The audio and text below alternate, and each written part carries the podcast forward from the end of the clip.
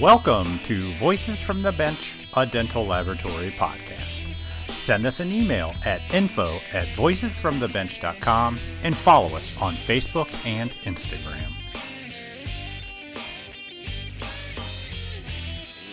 Greetings and welcome to episode two hundred fifty of Voices from the Bench. My name is Elvis. And my name is Happy two fifty Barbara. two hundred fifty oh. bleep episodes. Can you believe it? No. I mean, normally I would say yes, but actually no. I think it's two hundred fifty episodes, but it's not only that, but it's five years, which is seems like almost a long time.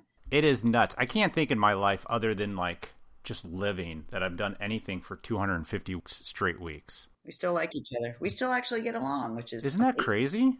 Yeah, it actually is.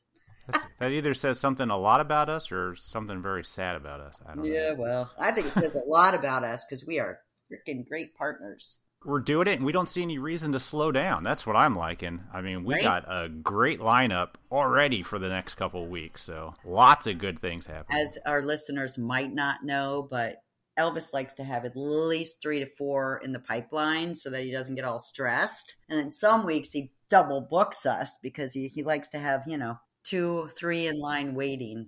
Hey, I just like to be prepared. This is what the dental lab industry has driven into my brain. Oh, yeah. It's like having the supplies on the shelf before you need it. That's all. That's true. But just saying, we're going to get a ton of people. I just said just saying. I saw that on Facebook. Do I really say that a lot? Just saying. For someone that has edited you two hundred fifty times. Never realized that. Yeah, you say it often. But then again, we all have our catchphrases. I'm just saying I need a new one. I, I say interesting. Holy schmoly, apparently I say a lot. I don't even know it until it was brought up. Do you keep the stats on that, or was that Joe? No, that was me just making up numbers. Oh, well, sh- I was just embellishing. I don't know. I didn't. Oh, I, all right. Well, you think I sat there and counted fifty-two know. episode bleeps? Oh. Yeah, I actually did, because you're creative. And I'm thinking, holy crap, he really keeps stats on this kind of stuff. Wow, what did I get myself into? My whole life evolves counting how many times you say, I'm just saying. Oh, that's funny. All right. Well, apparently after two hundred fifty episodes, we get a little slap happy. and uh... Yeah, well, just for our audience's sake, I, I did have the day off, so. I went for a run, I went to the gym, I had a little wine, so yeah, it could be a little funny, but move on. That's how we like it. Here we are celebrating two hundred fifty weeks, but this year, Ivoclar is celebrating their one hundred years. So crazy. Isn't it crazy? Of supplying products and services to dental technicians. Honestly, one hundred years ago, I don't even know what they were doing, but I can't imagine it's nowhere near what they're doing today. And in just six weeks... We're going to be celebrating with them uh-huh. at the big L M T Lab Day Chicago in February. This is awesome. So, if you're already planning on going to Lab Day, make sure you stop by their Grand Ballroom A and B and find us to say hi or sit down and let's record. If you don't have plans to go to Lab Day Chicago, get your act together and join us at what will sure to be the biggest celebration of the year. Just think of all the great stuff they're going to have. I'm oh sure there's going to be swag, drink, food, cool Ivoclar stuff to see and check out. It's going to be the party of the year. And you know what? I'm super, super grateful that we're going to be there. It's going to be amazing. And we appreciate Ivoclar for the invite for us to record in their not mediocre, but grand ballroom. And the grand ballroom. That's going to be our joke for like the next that was six weeks, isn't it? Not mediocre, grand. Ball Don't embarrass room. me because there's nothing to the ballroom other than ballroom. So, you know. That's true. For those of you that know me. Yes. All right. So, to help celebrate this occasion, we are once again selling limited edition shirts for the twenty twenty-three Lab Day Chicago with the highly voted on saying on the back, which is, and I quote, Four out of five dentists recommend a dental technician. So, just those of you that don't see Elvis on Facebook and or every other place he is, he actually asked those questions, and that was voted number one. So head over to this episode's show notes or to our social media pages for a link to purchase the shirt, where once again, all the profits will be donated to the Foundation for Dental Lab Technology. So just by the way, these will be on sale for about a month, so they can get made and shipped for everyone to have by Lab Day. So move it or lose it. Oh, if I get mine shipped on time. Yeah, I, I think the supply chain's good this time. I hope so, because I love them. So this week we talked to Trey Chambers, who actually texted me about a month ago and just simply asked, who's going to be your guest on episode two fifty? Dun, dun, dun. And without hesitation, I was like, I think it's you. Trey has a very unique and interesting story on how he came to own Express Dental Lab in Norman, Oklahoma. Trey didn't have a family in it. He didn't go to technical school. He got to it by running dental offices that did same-day crowns with the CEREC system. Trey was able to open and run a few different practices in the area. Being the consistent employee, always willing to design and finish the crowns, Trey took it to the next level and got a couple in-lab systems, and was soon running a lab with a bunch of mill and printers. Trey's story is a bit different, but extremely interesting, because he knew what the practices were needing and was just getting started as digital was becoming more popular. So join us as we chat with Trey Chambers.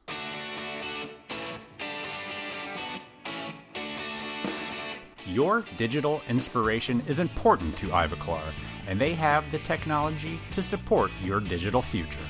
Whether you are just about to introduce digital production into your lab, or if your laboratory is already set for the digital revolution, Ivoclar has the technology, the support, and service package for your specific needs. From the new and impressive PrograScan scanners, to the PrograMill lineup of milling systems, and the PrograMat furnaces, Ivoclar has you covered with technology and trusted materials like Ivotion, Emax, and CEREC Prime.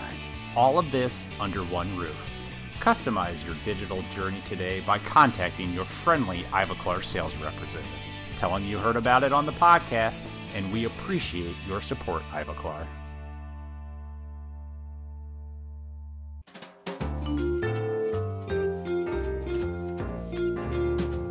Voices from the Bench. The interview. Other than that, we're just going to have a conversation. You ready? Well, let's do it. We'd like to welcome to the podcast today a gentleman that I've seen you around for a long time. I remember seeing you speak real early in my career. Trey Chambers, how are you, sir? I'm doing good, Elvis. Barb, thanks for having me. Hi. So, Trey, I think I visited you, let's see... I traveled so much for pre, were you, uh, Oklahoma? Yeah, that's right. Norman, Oklahoma. Norman, Oklahoma. That's right. It's that town in between the other cities. Yeah, exactly. Exactly. So, Trey, as we like to start with everybody, how the hell did you end up in dental technology? Well, nothing too crazy, I guess, but it's still kind of interesting. When I was like probably seventeen or eighteen, I went to a dentist named Doctor Flanagan. He looked like David Letterman, you know what I mean? And he was real funny, real goofy guy. I lived in this small town called Hera, Oklahoma. So we would drive like twenty-five minutes to get to this clinic. And we go there, and we always had a fun time. You know, he's a funny sure. guy, looked funny. Everyone thought he looked like David Letterman. And then his hygienist, I was getting my teeth cleaned.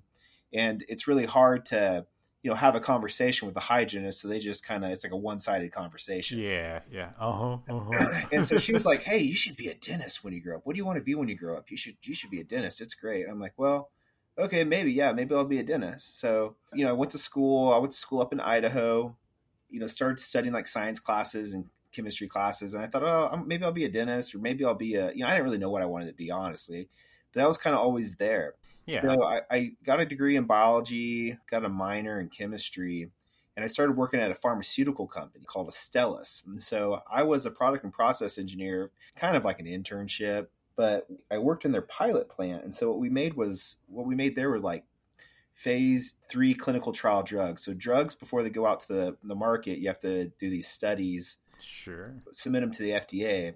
And so we would make placebo drugs. We would make uh, the actual drugs. We package them up and they'd send them off for these for these clinical studies. And the drugs were all developed in Japan. So then they also did like a technology transfer. So they wanted to make sure that they could produce the drugs. The chemists would run these different tests on the drugs to see if it's the same drug they made in Japan and what we made in made in you know, yeah. Oklahoma. So that was kind of cool, but they're like, hey, if you want a real job, you need to probably go back to school. And I was like, oh man, I just finished school. I don't want to go back to school. Like, yeah, go get a master's in chemistry or something, or be, go become a pharmacist and we'll, we'll get you like a, a, like a real job. And I'm like, well, okay, well, I don't want to do that. So I had a buddy, a family friend, his name's Gabe Neighbors. He's, a, he was a dentist. My wife was working for an orthopedic surgeon. So I went and kind of saw, I was like, I was thinking, I'm going to go see what's going on. Let's go see what mm-hmm. all these other professions are before I just go back to school. Like, you know, go to school not knowing what I want to do. And it's like, well, if I'm going to go to school again, I better figure out what I want to do this time. Yeah. It's hard to get a master's degree without a yeah, final exactly. plan in place. Yeah, exactly.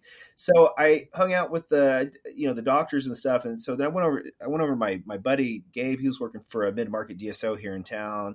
And I went over there and I started shadowing him. You know, I had a great time. And I was like, this is a lot of fun. But I was like, what's that person over there doing? Sucking the spit on the other side of the uh, chair from you. They're like, oh, it's an assistant. I was like, well, maybe I could do that and get, get a feel for it because I can't really see what's going on shadowing you. You know, looking mm-hmm. at the, I'm like just looking at the back of your head the whole time. There's nothing to see. So he was like, oh, yeah, man, I can get you a job here. We get you a job. So I started working with Gabe there at the clinic. I worked with another doctor named uh, Doctor Frank Garten, who's kind of an experienced doc. And, you know, I had a great time. We just, it was a high, high volume, high producing office. I think it had, it had like twenty operatories or something crazy. You know, there's just like tons of people wow. everywhere. Yeah. And so I was like, man, this is crazy. You know, I, I went from like David Letterman's clinic where it felt like there's only like five people working there to now this yeah. clinic where there's like thirty people. I was like, man, this is like, this reminds me of when I was a kid working at a restaurant, you know, like a mm-hmm. Texas Roadhouse at dinner time, you know, it's just, it was just go, go, go.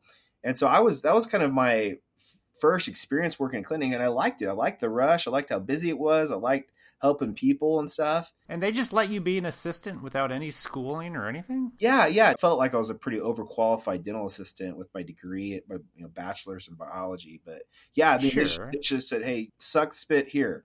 I was like, okay, I can do that. And I learned a lot. You know, Doctor Garten was really experienced. And so he, and he was a little bit older. So he wasn't, you know, running four or five ops like some of these other, the younger docs that were just producing like crazy. Yeah. But they had a lot of assistants there helping the docs in this particular clinic. Fast forward, like, you know, did it for about, you know, I don't know, six months maybe. And I was like, okay, I'm done. I, I think I want to do this, but I'm done doing this. And about that time, I told my buddy Gabe that, hey, I'm going to, I'm thinking about, you know, moving on, going to school or doing something else. And he said, hey, you know, if you're going to quit and move on, I think I'm going to open a practice in another town uh, south of Norman. He's like, why don't you come work with me there? And I said, well, okay. He's like, you, you won't have to be a dental assistant. I'll have you kind of manage the clinic. You know, you kind of help me start it up. So I said, okay, cool. Wow. So, you know, we started up, we did the build out process together. I, I was uh, lucky enough to kind of be involved with or see the whole process as far as getting a loan to start the practice, coming up with the business plan, that and that, that kind of stuff. Yeah, sure. So I got to help with that, you know, starting a business. And then from there, we just, you know, hung up the shingle and started this little practice called the Dental Lodge down in Noble. And so that was Gabe's, you know, first practice. That was Gabe's practice in a little strip mall. You know, I was really fortunate to be able to see the process of, of creating a business. And that business grew. I think it was just kind of ge- geographical success. It was in an area. It was, it was a good-sized town, but there weren't really – I think there's maybe one kind of older dentist that worked out of two operatories um, that was only open a few days a week. You know, Gabe's like, we'll be open six days a week. You know, yeah. I got to I gotta make this thing work. I got bills to pay. He's extremely motivated by like – you know, he's got like, I don't know, seven kids or six kids or something. Wow. Like so it's like, okay. So um, I started assisting, and quickly, quickly it grew to – where after about, I don't know, two or three years, I felt, you know, they were they were booked out like six months. They were doctors coming and working like on Saturdays and Fridays and multiple. It was a little four-op little strip mall practice, but we were booked out for six months. So then Gabe was like, hey, I, I need to I need to build a building and then get, get some more ops. So then, again, I got to see the process of, you know, again, coming up with another business plan and, you know, essentially constructing a new facility that we then the clinic moved over to. And so I got to kind of see that whole process as well. I think we went from this little four op strip mall clinic to this big, like a I don't know, like eleven operatory practice uh, after about two or three years. And you built that building. Yeah. Yeah. He built it. Yeah. It was a cool thing. Yeah. So, and I got to help out with the build out. And then when it came to actually building the building, you know, you got like an actual construction company to do it. It was definitely a neat experience. So then I was there for a little bit. And I think kind of like a little bit after opening that building, or maybe during the same time, Gabe hooked up with another doctor, Ben Humphrey, here in Norman, who wanted to start a little practice. And so then, then Ben, you know, we went through the same process again, like a third time, coming up with a business plan, finding a location, coming up with a floor plan, figuring out what equipment and supplies to order, and, you know, built out another office. So now I had experience, you know, doing build outs for three different dental offices and, and then getting them going. So then I kind of was managing the practices here, like, you know, three or four years into it. And I attended a seminar, and, uh, Uh, this this is where I kind of got this. That's where the light idea. Goes off. Yeah, exactly. So we, we went to the CEREC Docs seminar that they had, and I want to say it was like in two thousand twelve, maybe. Hmm. Before that, you know, why would we get go to a CEREC Docs seminar? Well, when when Gabe opened the practice in two thousand nine-ish, two thousand ten, I think the CEREC rep came, uh, or the Patterson rep came, and said, hey, you know, you guys you guys might be interested in this this CEREC machine. They had a specialist, C A D C A M specialist, that came and showed us their, their CEREC machine. And, you know, we were really busy. And it's not like we had a bunch of space in the small little lease space we're at. But we saw the benefit in offering the restorations same day. This is why we thought there was a good benefit. The reason why we thought it was beneficial to invest in the CEREC machine as a clinic was that we were working with labs that had really poor turnaround. So we were working with this one lab that, you know, would make us crowns, but they always took like three or four weeks, and you three could ne- or four weeks, yeah, to turn it around. It's crazy, and you could never like talk to the like like there's a delivery driver, like the sales guy that would come by like every day and pick up the cases. But if you're like, hey, can we talk to the ceramist, or can we talk to a denture technician about what to do with this? You could never like there's like oh no no you, yeah we can't we can't you can't talk to them. There's no. And I always thought it was weird, like like they would say like, oh, they're not available, you can't talk to them or whatever. Gee, I wonder where those. You think they yeah. were outsourcing it? Yeah. Oh yeah. Hindsight being twenty twenty. It's like, oh man, that was an, it was an outsource uh, outfit. So so th- I was like, man, this sucks. These guys take forever. And you didn't know about that. At no. Time. Yeah, we didn't know that. I didn't. I didn't even know. You didn't know yeah. any better. Yeah, yeah, exactly. We didn't know any better. And then we started using a local lab. So we so like Gabe was like, you know, Gabe was like, and I was like, dude, this is killing us. You know, we can't. We're getting booked out months on end. We can't have our patients waiting a month to get a crown or a denture or whatever. So we we looked at some of the local labs. So we ran into this guy, Kurt Nasher, a lab owner in Norman. And I called Kurt up and I said, hey, Kurt, hi, my name's Trey. We have this little practice in Noble. And we just want to know, you know, like what, you know, do you have a price list? What kind of things do you make, you know? Mm-hmm. And he gave, he said, listen, anterior crowns are, are two thirty-five, posterior crowns are two. two twenty-five. I was like, I was like, okay, well, okay, that's cool. Uh, and, and, you know, granted, we're paying like, you know, one hundred dollars a crown right at the moment. Yeah, yeah. And we're like, okay, well, that's cool. But like, what kind of materials? Like, is that, what, what is there a difference between like P F M? Do you do, you know, Emax crowns? Like, what's the, you know, do you have like a, listen, it doesn't matter what it is. two thirty-five anterior crown. two twenty-five posterior. I'll make you whatever you want. I was like, take it or leave it. I was like, I was like, yeah, exactly. Not not a sales guy. And Kurt, you know, he was running like a, a, a ceramic, kind of a more of a boutique type practice, Crown and Bridge. He did a lot of Emax, and it was just him and one other technician. Kind of this two man lab producing, you know, maybe eighty, ninety crowns a month or something. Yeah. And so here we are at this, you know, and, and who's sending him that kind of work? You know, he's not like he has some guys that'll send him, you know, a couple crowns a week, you know, to do that. And so, or like, you know, he's working with these docs that are getting crowns for a hundred bucks, but then like, oh man, like, you know, this girl wants to be a, in a beauty pageant. So we're going to send it over to Kurt, let him do, yeah, yeah. Well, we got this si- single central to match. We're going to send it over to Kurt. So he's getting all kind of these hard cases. And I was like, well, you know, Kurt, it, to us, it doesn't really matter the price. We're not really shopping. We just want to know what we can send to you, because we're going to send you everything, because we want to work with someone local. And so once we kind of explained that, he kind of opened up, was like, oh, okay, okay, okay. Well, let's work on the logistics. Let's figure it out. Let's work on the turnaround. So we started working with Kurt, and it was awesome. I mean, all of a sudden we're getting stuff back. Two weeks later, the fits were amazing. Mm. The stuff looked great, because we went from doing these outsourced P F Ms that we didn't know were outsourced to doing a, like lithium disilicate pressed Emax uh, crowns with a local lab. So the service was great, the turnaround was great, and the aesthetics were phenomenal. And then the guys, you know, the docs got their wish of being able to talk to a ceramist about game planning some bigger cases. Mm-hmm. And so the, what, what pushed us, though, to get the CEREC machine was that as they started sending work to Kurt, you know, this clinic had two, maybe three doctors working there at that time, and he just couldn't keep up with the volume. So then what happened is, like, he went from doing ninety crowns a month to doing like two hundred fifty crowns a month or something. Wow. And so, so they, they were just swamped, and they were, they were hand waxing them, they're pressing them, all this stuff. So, you know, it was great. A week and a half turnaround, two week turnaround, three week turnaround. You know, then it was like four week turnaround. Like, oh, I, oh I, where's the case at? I forgot it. Yeah. Oh, it's in a pan. Oh, it's in a pan over here. I forgot I set it over there. And so that's why we moved to the CEREC machine, was just because, you know, we're able to control the turnaround a little bit better, time to deliver. So there's a lot of value in time to deliver. And I think that is something that wasn't really a priority at the time. Because some of the guys, well, I just get it when you get it. And we weren't really even concerned with price. We were just like, how long is our patient got to wait? Because we can't file the insurance claim until we take a final x-ray yeah. with the crown yeah. delivered.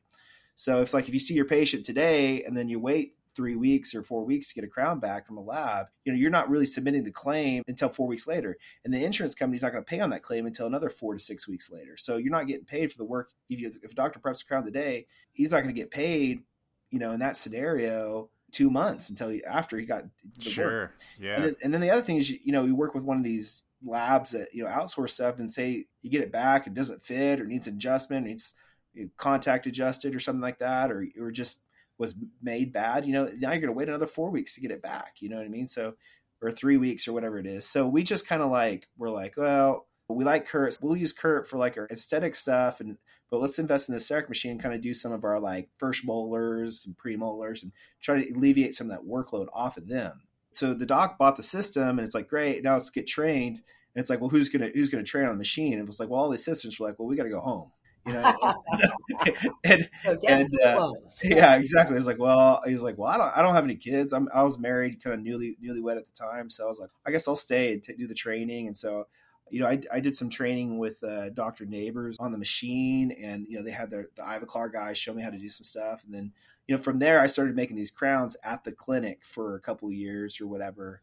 And fast forward, now we're invited to the C DOCS conference. Hmm. And we're using this blue cam. So CEREC, you know, Sirona had this machine called a blue cam. It would take little pictures of a tooth, and you would take like occlusal shots. You would take like buccal shots, lingual shots. You take all these little, but it was real technique sensitive. And as, you'd spray the teeth with this powder. Mm-hmm. And then as you yeah. scanned along, it would scrape this powder, and you could never go back. And so, you know, people, you know, it's hard for the assistants to scan. And so now it's like, I'm managing the practice, helping order stuff and help manage the staff and, you know, take care of marketing and stuff.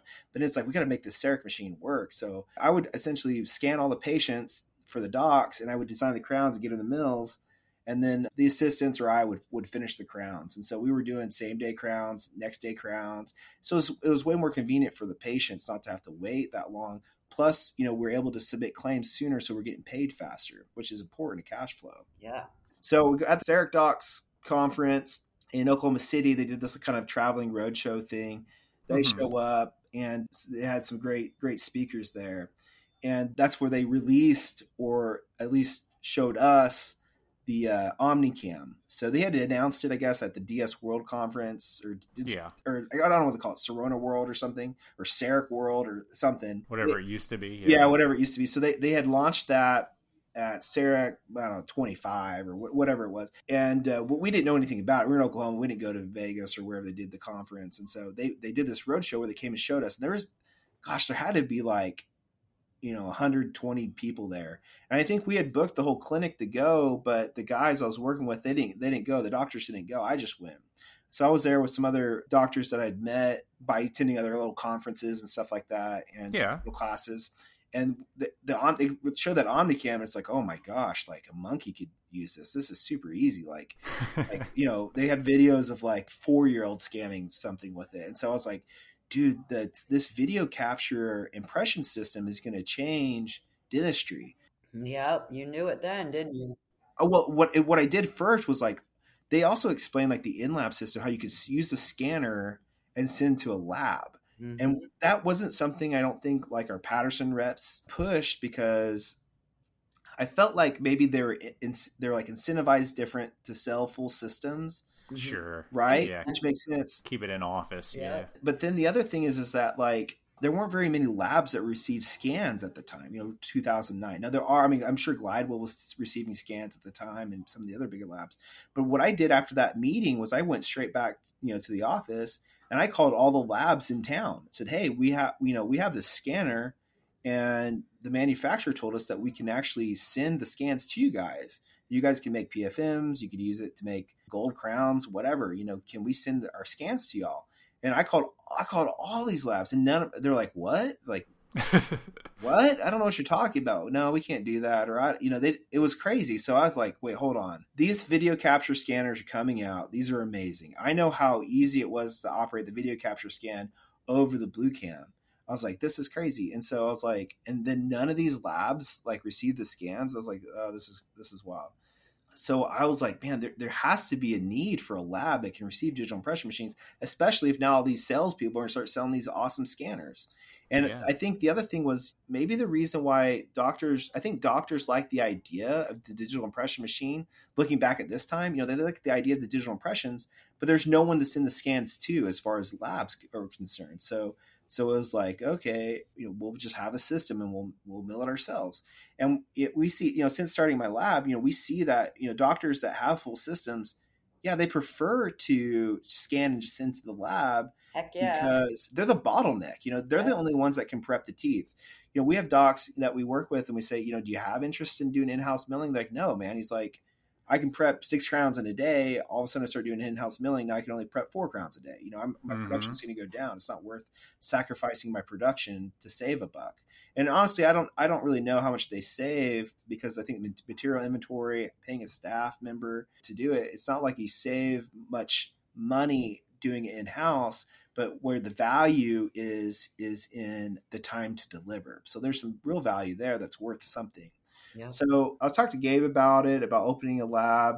And I think, you know, he just had his hands full with a lot of stuff with the clinic. I don't think we really aligned with kind of what the thought was on the lab or how to work it out. And I talked to my brother, he was finishing college. And it's like, you know, I had the opportunity to help these guys get a really nice practice going, but here's an opportunity to maybe open a lab and, and kind of go down this, this, and I don't have to go to school. You know what I mean? And yeah. I was going, I was going to O U's. Well, I actually started going to the M B A program at the University of Oklahoma. So I was like halfway through the M B A program, like evening M B A program. And I went to this conference and just all this stuff starts running through my mind. I could, I could create a lab. We could do digital impressions. We could do fast turnaround. We could, we could offer, we could do Emax crowns and make them in three days or something. And, and th- there's value, you know, the, we'll keep the price. The price will be, you know, a normal price, but the delivery will be fast. You know, we'll have a good product with the, with Emax. And so what we ended up doing is I went to a local bank called Bank First and put together a business plan and went to the S B A department and kind of pitched the idea. They kind of looked at me or they kind of were like, what? Okay. Lab. What's a lab? That's yeah, right. Exactly. Nobody knows about that. Exactly. You're going to be a dentist? What? Yeah, what? And I was like, you, you, you went to dental school? No. no. Okay. So so they, they're like, okay, we can make this happen. So I, I kind of put together a budget in my business plan without pricing out things. So like I kind of based everything based on like what we had spent on the CEREC system, which was like, uh, let's say it was like one hundred twenty thousand or something like that. So yeah. like, I'll get one of these in-lab systems. It probably costs about one hundred twenty. I'll buy a porcelain oven. I'll buy all this stuff. So I put together a little budget and then I go to the bank and kind of pitch the idea. And they're like, yeah, you know, if you, if like, you know, you put up ten percent, we'll, we'll finance the rest of it. I was like, okay. So, so I was like, wow, the bank's going to do it. You know, I got the money to start, you know, let's find a place. So then I start shopping, you know what I mean? Calling the vendors. So I called my Patterson guy and say, hey, Brian, I want to buy that in-lab system. He's like, oh, I don't know anything about it. Like, you need, you need to call your in-lab rep. So I called David Bolin, who was my, my in-lab rep at the time. And now he's a, he's currently with Stratasys doing the PolyJet printers, but he, he, I called him up and I said, hey, David, my name's Trey. I, you know, told him my story about working at the clinics. And I was like, I want to start a, a digital lab, you know, and, and take digital impressions. And David had only been on the job for like a few months. And he had just finished his training with like, you know, with whoever he was training with. And I think Tom Using was his, uh, yeah. was his, was his manager. And so, yeah. so I called David up. I said, hey, David, you know, I want to buy the InLab system. Can you see me a quote? You know, I got some financing approved. I, I need to figure out what it's going to cost. So David tells me, he's like, well, we got a promotion going on. You know, we're selling the system now. It's like sixty thousand dollars for a mill, a scanner, and the software, you know, whatever. He just kind of gave me kind of a soft pitch deal. Cause I don't think David really believed in me at the time. Cause he's like, he's like only been on the job for a few months. He's like, this guy that doesn't know anything about a lab wants to buy a system. Okay. So then he calls Tom. And I think, I think the story is he asked Tom like, hey, are you cool with me selling this to this guy? We, I don't want it to get returned and go against my numbers or, or something like that. You know what I mean? yeah. like there's, some, there's some hesitation to like, you know, you, you want to sell something, you want it to stick. You don't want it to come back. You probably didn't sound professional enough. yeah, I guess. How rude. So, yeah, yeah. Wasn't the normal uh, lab guy. It wasn't Kurt. You know, I need a, I need a mill now. Yeah. Give me the mill, whatever you want. I need a mill. He told me six thousand dollars. I was like, oh my gosh, that's I cheap. I could get two of them. I could get two. I should get two. And so I talked to my dad. I was like, dude, these these mills are like not nearly as much as I thought. He's like, well, yeah, you know, you know, son, you should probably invest in two of them. So you have some redundancy and you can double your throughput and you can scale. And Smart I was like, dad. I was like, I was like, yeah, dad, I'll do that. So then I called David back. I was like, hey, David, thanks for the quote. I, I like it, but I need you to revise it though. And he's like, oh, really? I was like, yeah, I need I need you I need you to set it up so I can get two. He's like, what? uh-huh. So then I think he called Tom Using again or something. He's like, dude, he wants me to sell him too. This guy's crazy. So he's like, I was like, nah, dude, I know it's, I know what's up. We'll do it. So it'll be fine. So he called me back. He's like, all right, Trey, we're going to do this deal. But he's like, like, do you, do you want a sintering oven? Like, do you want to buy a sintering oven? I was like, what's a sintering oven? you know, it's like, this is like two thousand, again, this is like two thousand twelve. And he's like, well, it's a sintering oven. It's for like sintering zirconia crowns. You know, you mill out zirconia crowns and then you could sinter them. I was like, uh, what's zirconia? He's like, I was like, I don't know anything about Emax crowns. He's like, well, they call them like Bruxer crowns. I was like, well, I've seen that on a price list before yeah. from other labs. He's like, man, I think, I think it's going to be like a big thing. I think you should, I think you should just buy it. It's like ten grand or whatever. I was like, okay, yeah.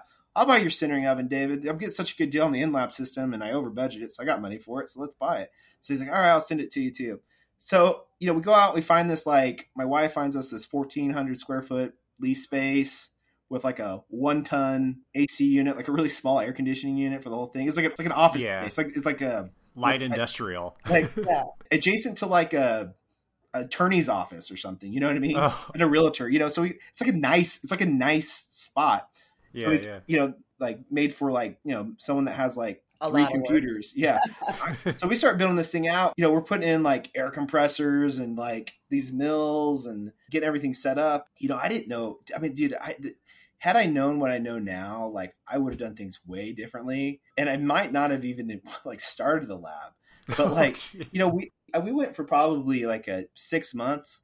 Without like a dust collector, you know what oh, I mean? Like God. we would, I like ran a shop vac. I was like, well, yeah. I guess I was like, this thing makes dust. We should like get a vacuum in here to collect this dust when we're grinding on stuff. What mill did you start with? The M C X L yeah, or the M C X five? I, so I had two M C X Ls. So the M C X five. Did they do zirconia back then? Yeah. So they would mill out these little blocks. So they had different oh. like zirconia blocks you would, okay. you would fit yeah. in there. So that the block holder, it had a little adapter that you would take out that held the Emax crowns. Yeah. And you would put in their zirconia, and th- and it was like zirconia that you would mill out and you would dip, and it's wow. still f- it's four axis milling, and it was a wet mill, so like you know the zirconia, like it was cool because no one in town was doing zirconia. Like they they were doing zirconia. Kurt, you know, Kurt was doing zirconia, but he didn't mill the zirconia. Yeah, he would send the the models down to Dallas, and they would scan the models in Dallas. They would make a coping or they make a zirconia crown and they send it back and he would finish it. So a lot of labs were doing it back yeah, then. Yeah. So that was the workflow. So we were like in town. And so I was like, my brother who was doing all the sales was like, okay, what I'm going to do is I'm going to go out and promote three day Emax crowns. So, hey, send us an impression. We'll have it made in three days. And we'll get it back to you. And so that was a real hit because everyone's like, waiting three weeks. And then we yeah. started, we figured out the zirconia thing, you know, how to color it and stuff like that. So then we start going around with like a sledgehammer and a board and a tooth, telling the docs to like try to break it. And they're out trying to break these zirconia crowns. And so then that was a real hit too, because like, dude, I could cement this. I don't have to bond it, and it's never gonna like break. You actually took the hammer to the zirconia yeah. and made it like real life advertising. Yeah, exactly. That's hilarious. We had some docs like, dude, this is crazy. I can't believe we can't break it. They would like took it down into their bathroom or something and tried to break it in the bathroom, like on the tile floor, and it like broke the tile. They like broke the tile on the on the in their bathroom floor, trying to break oh, like, trying to break the crown. Yeah, it was crazy. So, so yeah, so things were going great. And we got busy quick. I mean, we were profitable from the first month. You know, we worked like fifteen, we we started like December twenty twelve. We worked fifteen, fifteen days, and we were, we made money, man. Like, we oh, yeah, I bet we were, you did. We were like doing all the Christmas rushes. Like, yeah, you were jamming. My patient needs a teeth done in time for Christmas, but this other lab, they're not going to be ready until like next month. I was like, oh, dude, we'll knock it out in three days.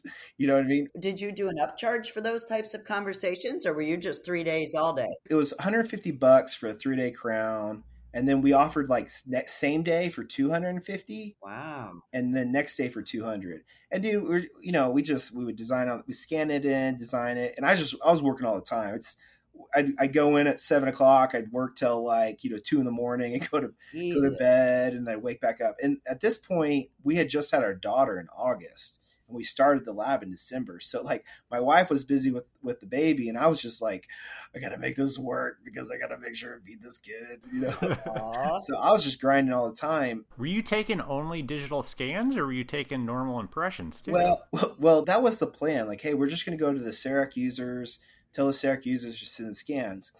But then uh, Jay Black was our trainer. So Jay came out like first yeah. part of December, and he's like, hey, I'm going to train you on how to use your, your scanner here, your lab scanner, show you it works. I was like, oh, I'm not really interested in that, man. We're just going to get scans. He's like, you know, you kind of leave a lot of money on the table not taking mm. people's models. It's like, well, I don't know. I don't know anything about models, you know? Yeah. You were starting the other direction. Can, can you train me how to do models? He's like, what? And then I, we did a model. He's like, listen, okay, okay, just make the crowns, but don't send the models, because the model work was so bad. You know what I mean? Because I wasn't pouring up and die trimming. Like, I wasn't doing that. I would just pour up a solid, and I would scan the solid because you could see the margins and stuff like that. Yeah. That's all you needed. And he's like, yeah, but like, you're not going to trim this or ditch it. And, and I'm like, well, no, I just made these little solids. I hand articulate it and take it for the bite and stuff. He's like, okay, don't send it to anyone. Don't to, let them see this. Don't let them see this. He's like, take this model and put it like in the top shelf of the closet, and like in five years, come back and look at that model. He's like, you're going to go, holy shit. Yeah, exactly.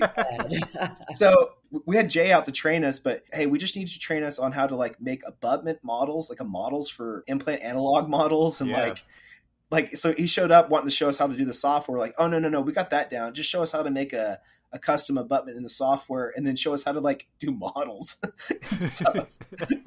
And he's like, okay.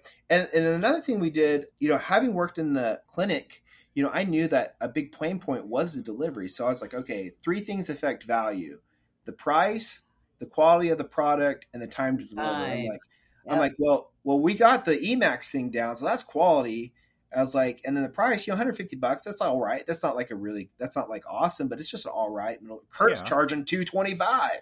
Yeah. yeah. No matter what you want. Yeah. You know, we'll get it done in three days. And, and it was a hit, man. I, I think it got real popular. We got real busy, real fast. And then uh, we started hiring actual ceramists, like people that knew what they're doing, to come in and actually do the work. So I did it by myself for maybe four months, five months. And then we hired a ceramist, and then uh, we just kept, kind of kept growing. And, and we, we went to the pre-dental program, or with the pre-dental club at the University of Oklahoma, and said, hey, listen, we want to hire pre-dental students to come and help us with some of our workload, you know? And so they come in, and we get these super smart, hardworking, want to be there college students to come in and help us to get our work done. And having worked in the clinic, I knew that it was real important to stay organized. I, I just remember those times you called the, the lab that would send stuff to the outsourced lab. Hey, where's the, what's the status on the case? Where's it at? We just had a couple questions about it. Oh, I don't know where it's at. You know, yeah. We called Kurt. No idea. Hey, Kurt, there's this case we're supposed to deliver deliver in two days. We don't have it. Um, it's been there for like four weeks. Uh, uh, oh, hold on. Let me look around and see if I can find something. You know, yeah. oh, it was in a, it was in a, underneath a pan and another pan, and I'm like, I don't really care, Kurt. I just need it. Oh, wow. well, we're going to have to reschedule that one. And it's like, oh, come on, man. So I, I knew that organization was important. And we use the EagleSoft system, EagleSoft yeah. software mm-hmm. for the clinics. And what was really helpful at the clinic was I stayed up for like a week, like every night, working on getting all the insurances into the system, getting all the right fee schedules and everything set up, right? And once you put the time into setting it up, everything went super smooth at the clinic. And so we started shopping for lab management software companies yeah. to partner with. To, and we came across uh, Lapstar. And Lapstar, mm-hmm. they had just started that year, the year before. So they, they didn't really have a large customer base. They were kind of a startup too. And we liked the idea of like, hey, we're starting up, they're starting up. Yeah, you can grow together. Yeah. He's like, yeah, man, just give us feedback. Let's work together on this. And and so it's it's been a really good, like, honestly, like Lapstar is, like, I was worried about, hey, I got to like make this stuff. I got to make the models. I got to scan it in. Ritten's got to go sell. We got to get the stuff transported back to our lab. Like, what do we do? Now we got to invoice stuff. How do we do payments? You know? And so that took all that stress of like running the business, as far as like the transactional stuff, managing the workflow, the manufacturing schedules, all that, the products that we were going to offer, client management.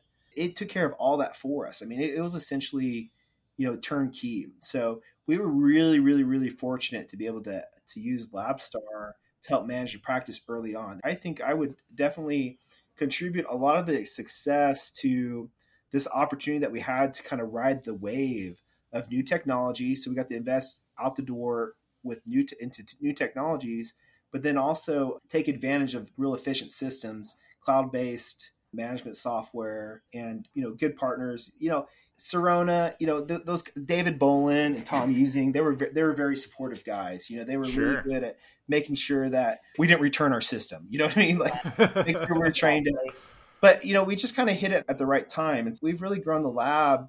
The lab's grown. I think, you know, it started out Renan and I, after about a year, Kurt called me up, said, Trey, I, I need to change, you know, we, what are you doing? We need to change. Let me come over. You know, let's kind of join forces and grow this lab.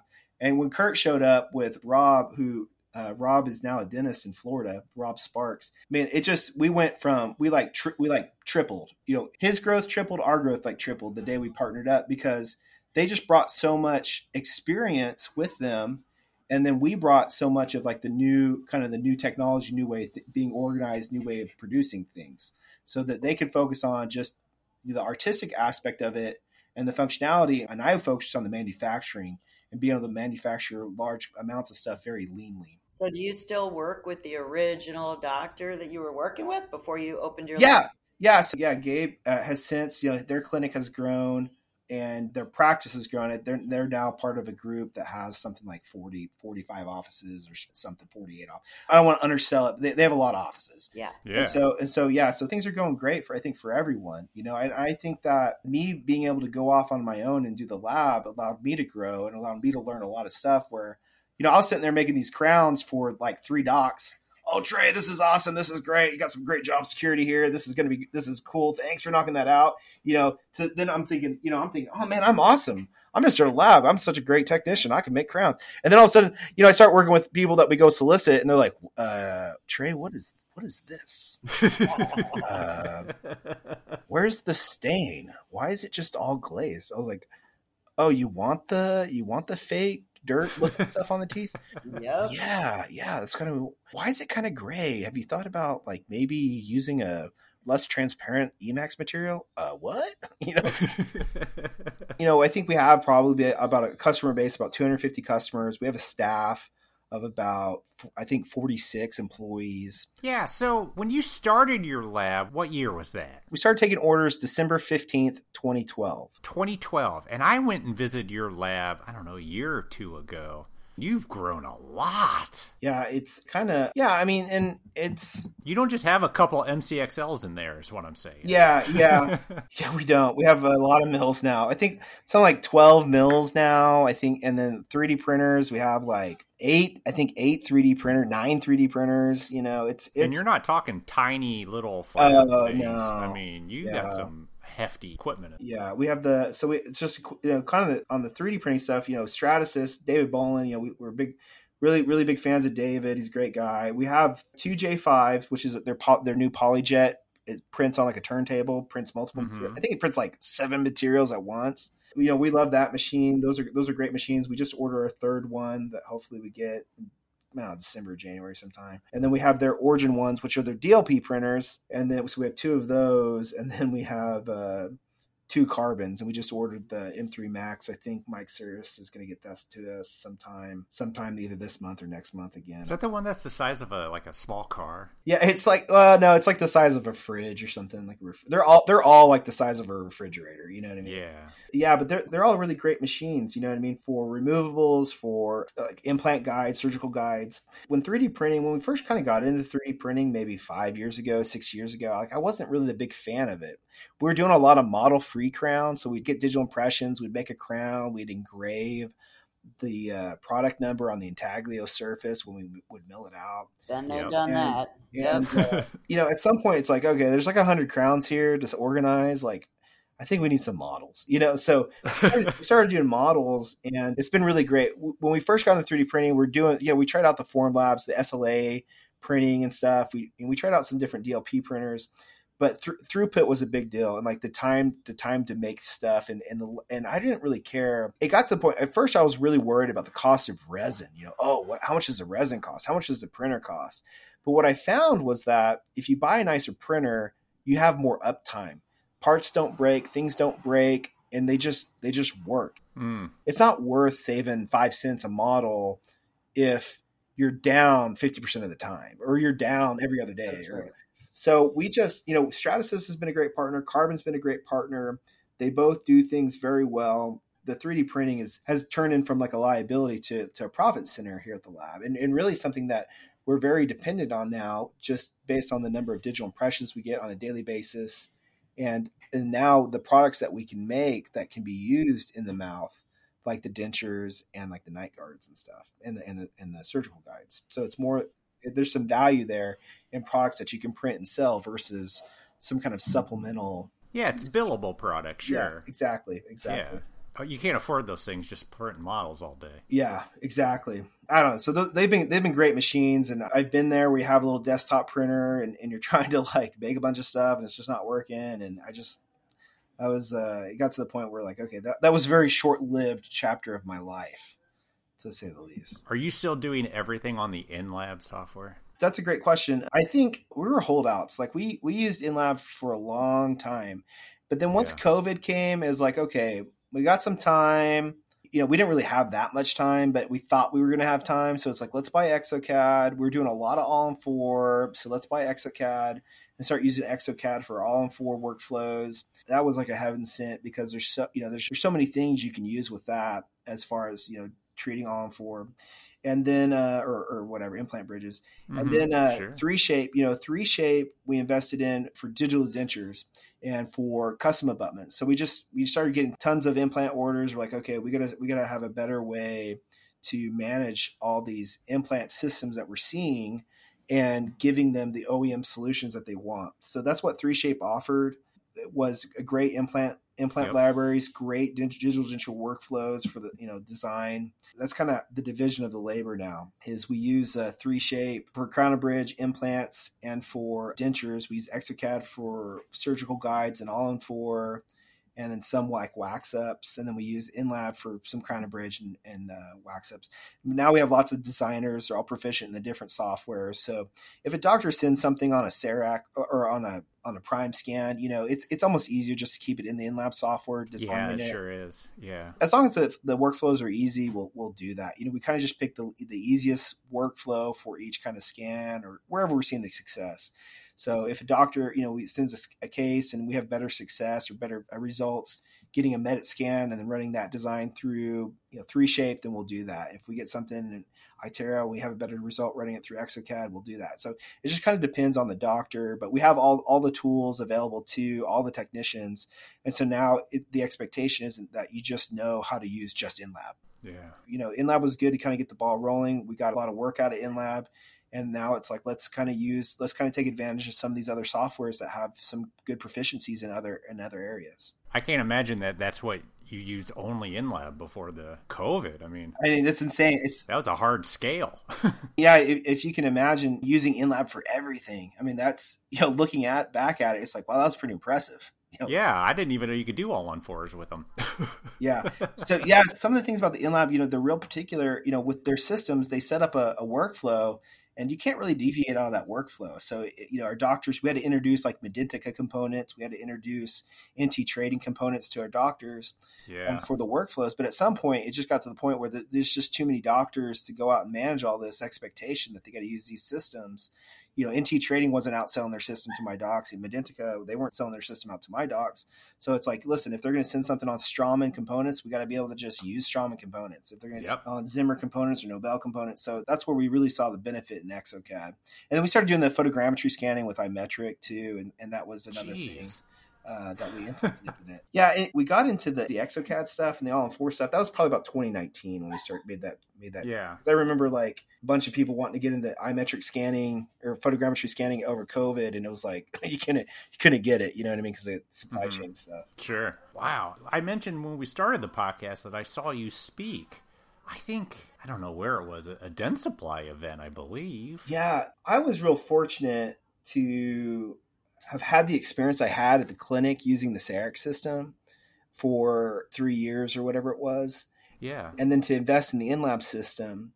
And I felt like I had a lot of value to add to teach people about, to teach lab technicians what's going on on the clinical side and what people were thinking. So I just felt like, hey, I'm going to kind of share my experience of why I did what I did and kind of help motivate some of these other lab owners to go digital. You know what I mean? You know, I think sometimes, you know, ceramics are like, well, I got this ceramic oven. It's ran for twenty years. You know, it's the same N A oven I've been running forever. You know, and it's great. A lot of equipment can last forever, you know, but with technology, that stuff's always changing. You know what I mean? There should be something better every year. There's, there's better hardware. There's better computer hardware. There's better programs. You've given programmers another year to code and stuff. And so things, you know, technology is fast moving. It's always changing. And so I think it's a good investment to invest in something that m- maybe it'll be obsolete in four years, you know, but the thing is, is that it's going to make you much more efficient. It's going to make you much more productive in the four years that you have it.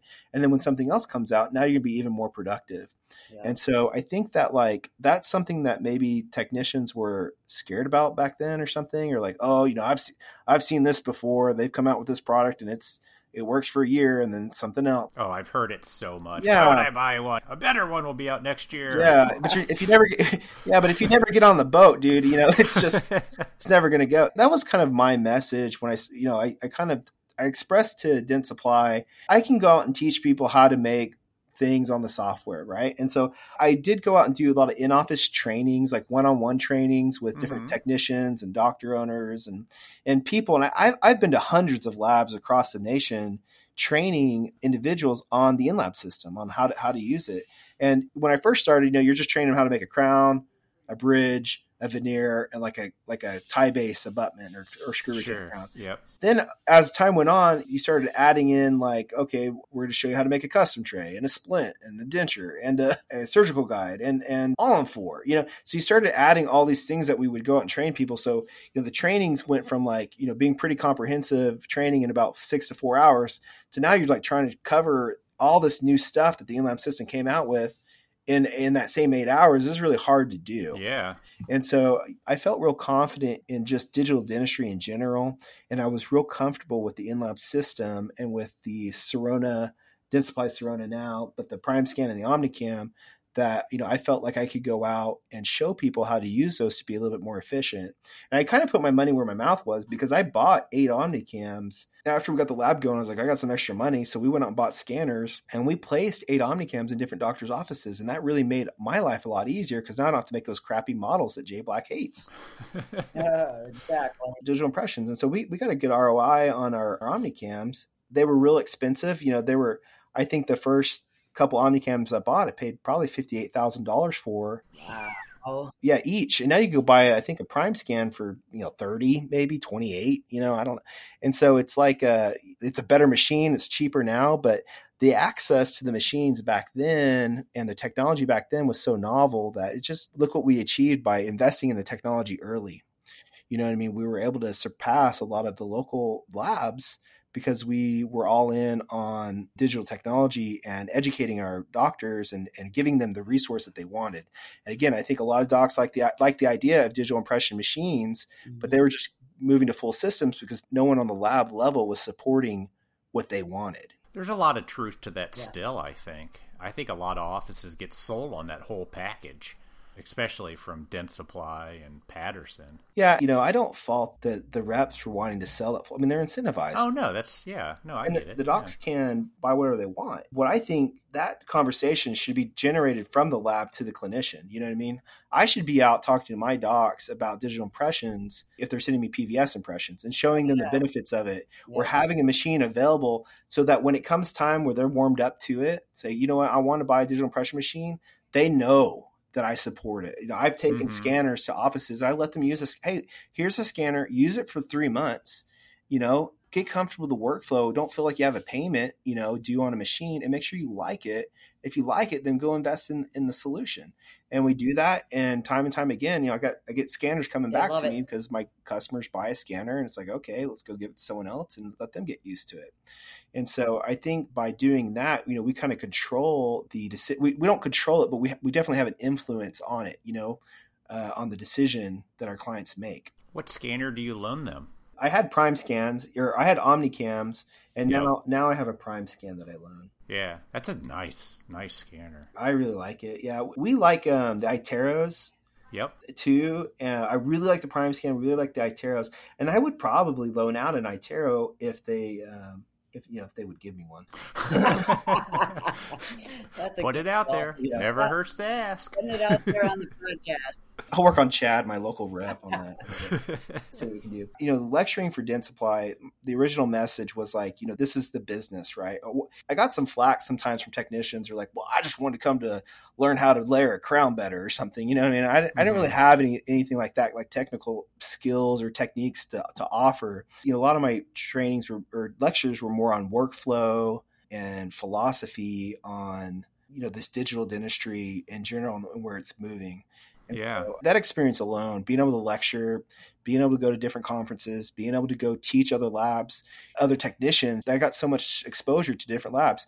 And so I've met tons of lab owners. I've been able to pick up little pearls here and there, how to do, Absolutely. how they do things, how they do things. I've seen all kinds of great equipment, and I'm able to take the best of the best that I see in all these labs and through all these experiences and apply it to our lab.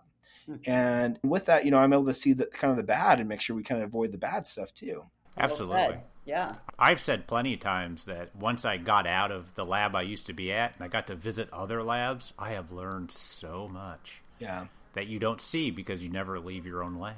Yeah. I'm definitely would not be where I'm at today if it wasn't for our suppliers, our our, our partners, equipment partners, and with all the other labs and, and people I got to train along the way.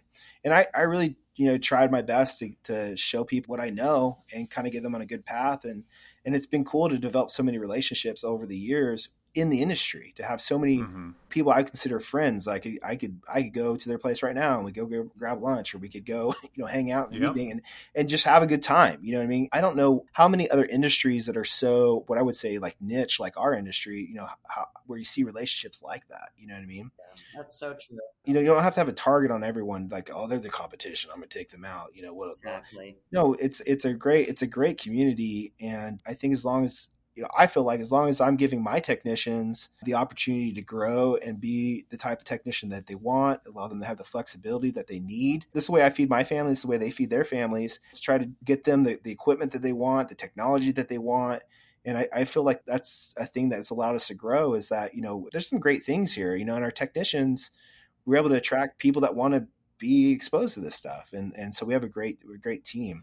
And so I'm truly blessed, not only from like, you know, the strategic efforts of Trey, but also just from the, the, the hard work and the efforts and the knowledge and the time put in the lab by the, by the technicians here as well. Yeah, absolutely. And I remember when I visited, you had a great group. I mean, people seemed really engaged. Yeah. It's, you know, with that, you know, we go to some labs and you hear the horror stories, you know, or talk to other lab owners, you hear these horror stories about employees and technicians, and, you know, you may as well just, they're all true. Yeah, yeah, none of that. You know, we have, a, we have a really, really good team, and I feel really blessed to, to be able to work a mile from my house and have such, such great team members. awesome. Do you ever design still, or are you completely managing, running the business? I'm pretty much completely running the business. I'm not doing the design as much because we have a number of really, really, really talented designers on the tab yeah. staff. If I'm involved in a case, it's it's more on the record taking. You know, I've been able to leverage, I think, my experience, my clinical experience as an oh, assistant sure. and as an office manager and as the crown, the, the local CEREC queen, if you will, to to go out, to really go to the clinics and help them with scanning technique. You know, how, help yeah. help these new assistants understand how to scan more efficiently and how to be more proficient with the record taking, and, and teach our customers, hey, on these digital workflows, what do we need? Let's think about, how do we think about a digital denture? You know, why is a digital denture workflow different than what a crown and bridge workflow? You know, what's different about a uh, implant impression, uh, digital implant impression over a crown and bridge impression? And so just being able to go out and work with the clinics helps us be more efficient at the lab. I would much rather travel to an extreme like Saint Louis to go do an all in four record than to have my doctor send it to me and have it be you know, done wrong and have to go back and forth sure. three or four times. Yeah. It's just it, it, with travel the way it is, it's a lot easier to just hop in the car and drive. If it's within three or four hours to drive to help do records for a big case, or just hop on a plane and go. Yeah. A lot of them have the digital impression machines now, so we don't have to take the actual scanners. If we're, if we're doing all in four, we'll just take the, the iMetric scan with us. But then it allows us to get that face time, get in the clinic. Me being able to not have to design everything now has really freed me up to really help take care of the other, of the customer more and help make them feel like they're part of our team. That's awesome. And you can full circle it back. You can suck spit right there. Yeah, exactly. While you're yeah, there. Yeah, exactly. Well, I do have that opportunity. You know, it's like, hey, I know how to use the scanner. I know I can scan really well. But you're the assistant. Let's get you you scanning very well. Let me uh, move that tongue out of the way and suck some spit here. While, yeah, there while you go. Yeah, so it has come full circle for sure. Trey, thank you so much. Yeah, man. This, this is great. Yeah. I had no idea. You started the whole thing saying I don't have an interesting story of how I started. And then it was extremely interesting and unique. Yeah. Yeah. Well, yeah. Thank you. Yeah. I'm not like third generation, you know, lab yeah. owner, went to technical lab school in, you know, Switzerland or something, you know what I mean? Yeah, it's, yeah. But it's a damn great story, I'll yeah. say. Yeah, the education and stuff ahead of time, it really helped me prepare, I think, for, for the success of the lab. Thank you so much. Yeah. We're going to see you in Chicago this year? Yeah, we're going to come up. I think we're going to come up to Chicago. We're going to bring a couple technicians out. I th- we might go to the Visions meeting. I know that oh, that's... Good. I haven't been to a Visions meeting yet. I, I think I like the weather in Vegas or wherever. Oh, there you go. go. And lots of other stuff in Vegas too. Yeah, exactly. It's hella better. Yeah, so we're gonna we'll probably be there as well, man. Awesome, Trey. Well, we appreciate it. We'll see you there. Barb, Ellis, thanks for your time. We'll talk to Thank you guys later. You. Awesome. Thanks. All right. Bye. Bye.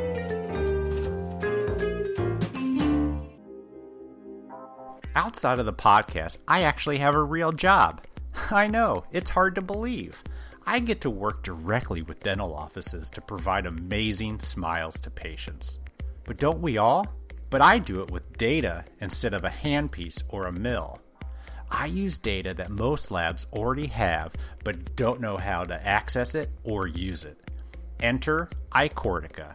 I C O R T I C A. If your lab is already using Magic Touch, great, you're halfway there. If you aren't, then go get Magic Touch just so you can use iCortica. It will be worth it. Let's be honest, access to easy to understand information is the key to any sales or customer service position. Did I mention that they have bar graphs? This is exactly what iCortica does for me on a daily basis. Every morning, I wake up to an email showing me the risks and the opportunities across all of the customers. I can then dive in to see specific customer information and look at so much, like sales by product, trends by category or restoration. I can see all the notes, and I can even see their remake percentage. It allows me to know who I should talk to about what without having to spend hours digging into production software or making a ton of Excel spreadsheets. It's all right there. Every metric I need to be successful. So do yourself and your lab a favor and head over to iCortica.com forward slash voices or send Rob Nozell an email at rob at iCortica dot com and start understanding your dental offices in a way you never had before. Check out this episode's show notes for all of those links, and we thank you for your support of the podcast, iCortica, and I personally thank you for making my job easier. A big thanks to Trey for coming on our podcast and talking about your experiences starting your journey with a CEREC and an M C X L. He's come a long way, and his success is well earned. The best part is that he took some time to teach other labs and technicians about his experiences doing same-day crowns in offices and how labs can use that experience to work with those offices. Now we see Trey and Express Dental Lab on social media all the time, continuing to teach offices about the advances in digital and continuing to grow along with them. Thank you, Trey. Awesome. What a great interview for our milestone two fifty. Yes. All right, everybody. We appreciate it, and we'll talk to you next week. See ya. Bye.